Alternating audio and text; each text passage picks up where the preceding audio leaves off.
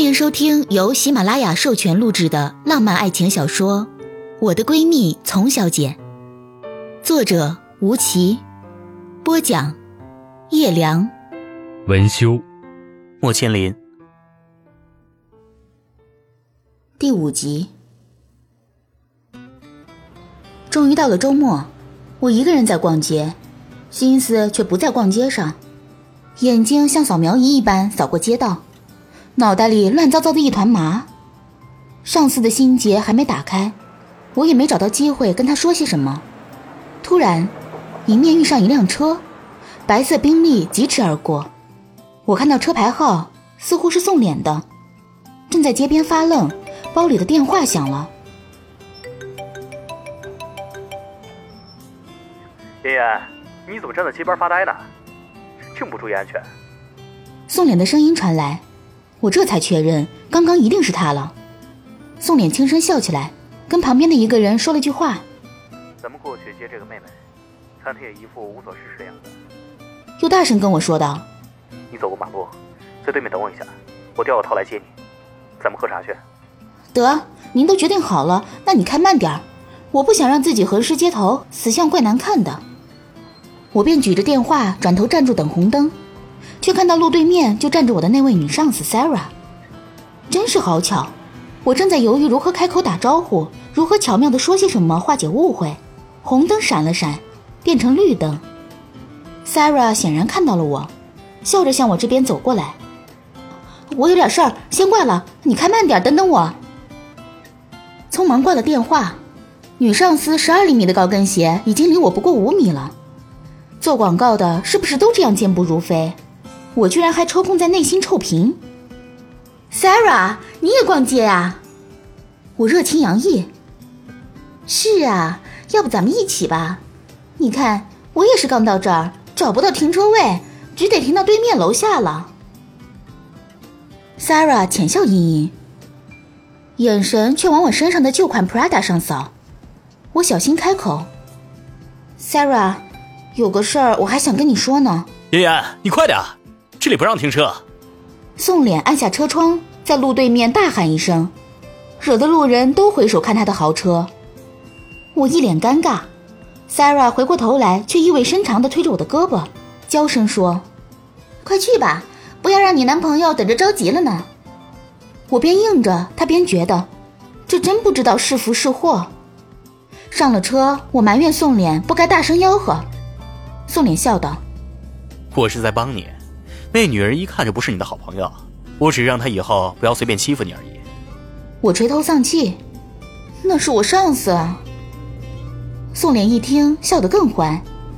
这样更好，你们做广告的不就爱跟我们这些人混在一起吗？上司一看，妍妍多有上进心呢，周末还在努力加班结交权贵呢。哈哈哈！我横了他一眼，不再说话，反而是副驾驶上的那位男士一直没有说话。只是笑着回头跟我点点头，当做打招呼。车子一路疾驰，半个小时后在四环外一个小院子前停下。满院墙上的青藤和爬山虎郁郁葱葱，我猛然想起，已经是五月了，夏天就这样来了，我居然都没有察觉。从前我最爱观察四季变化和微小的自然，自从上了班，似乎都变得麻木不仁了呢。宋濂车一停稳当，里面就有人走出来，边聊天边笑着，递给他一支烟。下了车，我才发觉这不是普通的院子，而是一个小会所。只是外面看着不稀罕，让人注意不到这院子里的设计和细节，很有一些日本茶社的味道。点过头，握过手，随着众人一起走进去。一进大门，穿过小木桥，掀开帘子。一幅《艺伎回忆录》里旧时的日本布置映入眼帘。由于室内空间大，比起日本真正小空间的精致来，倒是更显大气。精致的茶桌和用具居然是全套黄花梨，我心里感叹，真是败家子的地方。窗边的台阶下是一条长长的凹槽小径，流水不多，青苔却长得茂盛又青翠。主人与宋濂寒暄几句便离开。我才看清同来的这位男人白白净净，样子很斯文，黑色衬衣上是暗暗的细纹路，配着一对方形深蓝色贝壳袖扣，想必也是好家庭出来的子弟。宋脸动作娴熟，择茶、备器、后汤、温壶烫杯、高冲盖沫、洗茶洗杯、分杯滴浊，一套动作行云流水，一副尽心尽气的样子。倒是我一直坐立不安。递给我一杯茶，宋脸才开口说：“这位是我发小金姐，这位是丛小姐的闺蜜妍妍。”我诧异她如此从容的介绍我是丛小姐闺蜜时，金简似乎毫不诧异。倒是我忍不住开口问：“你找我肯定有事，说吧。”你怎么跟丛一样是个急性子？之前还以为你性格温和，才跟他做了这么多年好朋友的。宋脸抿着嘴唇笑。别瞎扯！你是无事不登三宝殿。我一口喝干茶水，心慌劲儿倒是下去了点儿，才品出这是明前龙井的味道，不由得赞了一句：“嗯，好茶。”严小姐真是有品味啊！金简转过头看了我一眼，手里的茶杯还没放下，宋脸倒是正色，一副要说大事的表情。上次你跟我说过那些钱的事情。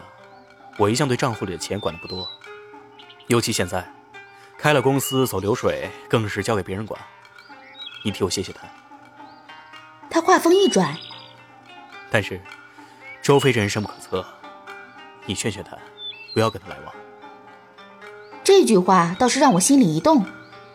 你说这话不应该啊！你跟周飞是发小，一起长大的，怎么能觉得他深不可测呢？金简开口说。周飞人不坏，也仗义，但由于家庭复杂，他从小就不似我们几个这样孩子气。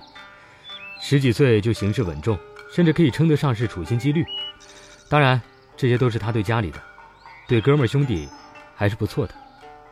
宋脸看了金简一眼，微微点头，接着说：“你可以觉得这些事情和结婚没关系，但是嫁到这样的家庭，我怕他受委屈。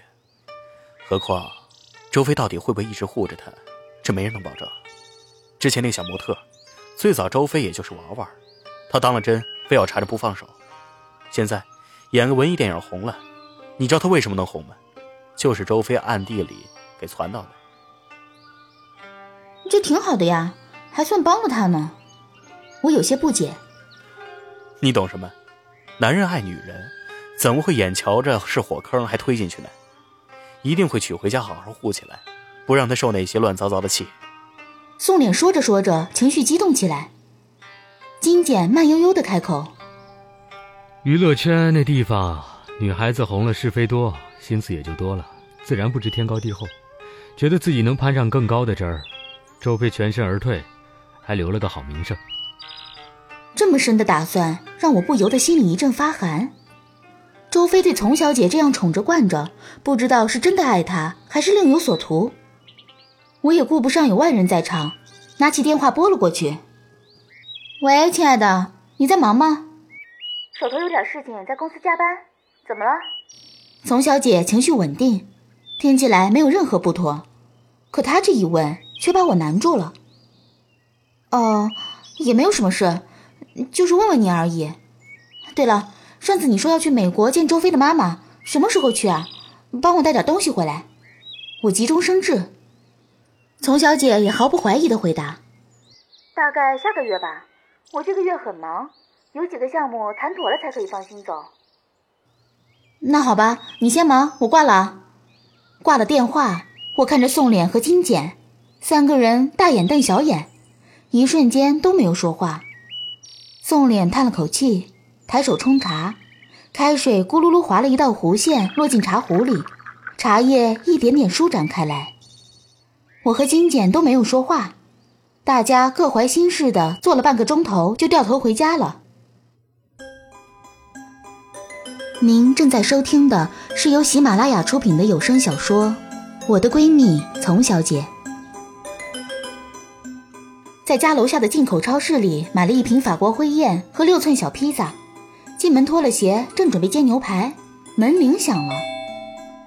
打开门看到的是丛小姐，我心里反而慌张起来。从小对她坦荡惯了，现在有个秘密没跟她说，自己先兜不住了。她一进门就被桌子上的披萨吸引，不用我张罗就流着口水打开，目光灼灼又可怜兮兮地看着我。我可以先吃一块吗？吃吃吃！我一挥手，拿着铲子就进厨房煎牛排去了。等我端着牛排出来的时候，就看到他已经吃相全无，我的披萨只剩了一半。他不好意思的看了看我，一天没有正经吃东西，有点饿。我放下牛排，佯装生气，哼，去拿刀叉，真是饿死鬼投胎。丛小姐立刻站起来去餐柜里翻找，长头发已经挽了起来，黑色的粗呢套装裙子，一对金色耳坠一摇一晃，一回头，嘴唇上樱桃色的口红已经被他擦模糊了，只剩下一点点粉红色。我真的是忙完了才感觉到饿，回到家电梯在修。我真是没力气爬上二十九楼，就找你来借宿了。他一边解释，一边已经开始切牛排，手脚利落，一点不含糊的样子，看起来真是饿极了。我被他又狼狈又絮叨的状态逗笑了，打开灰砚倒了两杯，递给他一杯。他吃了大半块，似乎才觉得好受了些，开口问我：“今儿下午你打来电话，我正忙着，没跟你细问。”你要带什么东西啊？哦，就是带一些化妆品什么的。你要是得空就带上，不得空就算了。我含糊其辞。啊，那倒也不麻烦。我走的时候你发个单子给我就好了。话音未落，丛小姐像想起什么似的。哎呀，我到家门口时还记得要去保安那里拿个快递。啊，你看我这记性，也不知道是什么东西，怎么会发到我家里？别急，别急。要真是着急的东西，对方一定会找你的。我安慰他，他听了点点头，继续吃东西。吃完饭，丛小姐自告奋勇去刷碗，我拿了两只酒杯和酒瓶去客厅，打开电视。晚间新闻里的主持人今天似乎格外开心，穿着大红色的西装。他洗完手从卫生间出来，涂了满手的精油护手霜，一股玫瑰味儿散发开来。他跟我一并在地毯上坐下，脱掉了套装。里面是一条墨绿色丝质吊带裙，他顺手拿起我的羊绒披肩裹了起来。我举起杯跟他碰了一下，外面夜色浓郁，没有一点月光。今儿我上班去的路上看到个背影，好像一个人。他悠悠开口：“方晨宇。”我挑了挑眉毛。丛小姐歪了一下头，耸耸肩膀说：“不可能是他，不过真的很像。”都是腿长长的，走路的时候步伐很大，有一种说不出来的洒脱感。他顿了顿，好似很累的样子，把头靠在曲起来的膝盖上。我以前总是想着小雨这个，小雨那个，现在不常想了，以为忘了，结果一提起来，历历在目。人真是奇怪，怎么会有这么好的记忆力呢？我与他在一起的每一个场景。连扣子的形状我都记得。你还爱他吗？能不爱吗？我问的问题似乎根本不是问题。他笑了。爱不爱其实是自己选择的，是我选择了爱，于是就一直爱下去。如果有一天我选择了不爱，那么从选择了不爱那一刻起，其实就开始了不爱。他的话有些拗口，我却一下子明白了。爱情在他心里是容不得一丝半点犹豫和杂质的。我想起白天送脸和金简的话，这样的爱情对于男人来说会不会是个负担呢？会不会男人更容易爱上这样对爱有姿态的女人，却最终选择了对爱不那么要求的女人过一辈子呢？会不会所有人都相信了丛小姐外表的狡猾，反而怀疑她不会有这样的纯粹呢？一个女人该怎样做？才能让自己爱的男人明白，不管他为了生活如何妥协和算计，他的一颗心，终究是那样天真呢。一大堆的疑问突然袭击了我，让我无言以对。这些问题的答案，我想恐怕丛小姐自己也不得而知。今天我遇到送脸了，我终于开口坦白。丛小姐咦了一声，转头看我，好奇怪，他找你有事吗？我笑起来，我们俩果然是好朋友。我也是这么怀疑他的。他找我其实是因为你和周飞。丛小姐一听便笑了，了如指掌的问我：“ 他是不是担心周飞这人心思过重，耽误了我？你怎么知道？你这个人好没意思，一点惊喜都不给我留。我太了解宋濂了，他就是心软又善良，自以为自己能管得了全世界的悲伤事，其实自己的事都还是一团浆糊呢。”我点点头。对，是不是双鱼座的男生就是比双鱼座的女生更怯懦一些呢？也不能一概而论，毕竟太阳星座只是一个点，不能以点盖面，还是要看整体星盘才可以的。他喝了口酒，笑眯眯地说：“好啦，说正经事儿，他有没有透露什么周飞的八卦给你啊？”我只好把宋濂与金简的话讲给丛小姐听，她听完倒是沉吟了一下。哦，周飞的事情我了解的不多，他家里我只是听说而已。但随便想想都可以想到，他从小的日子不好过，自然也就理解了他这个人。至于那个模特的事情，我倒觉得周飞也没什么错，人各有各的选择，他要走那样的路，成全他也好，不要动不动就悲悯别人，也不要动不动就觉得别人可怜。这世界上谁都不可怜。谁也都不可恨，只不过是各取所需罢了。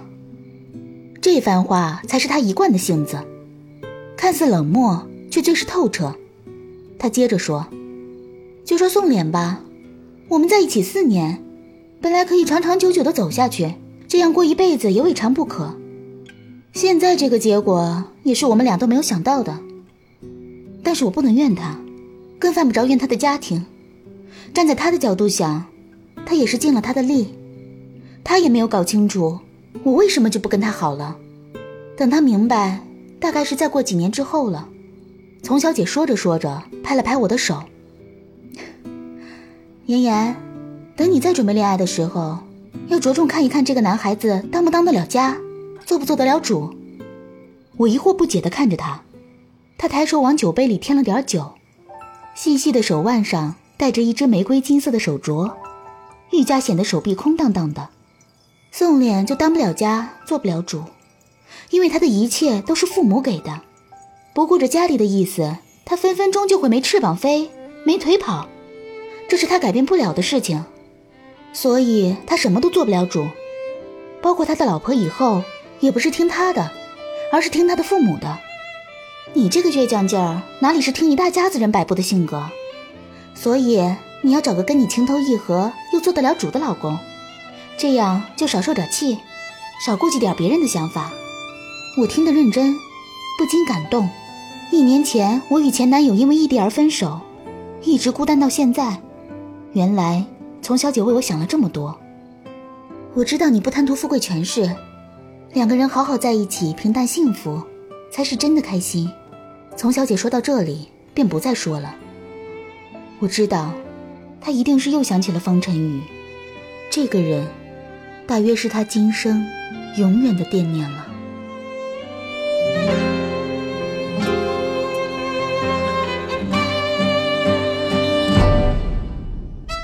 感谢收听由喜马拉雅出品的有声小说《我的闺蜜丛小姐》，作者吴奇，播讲叶良，文修，莫千灵。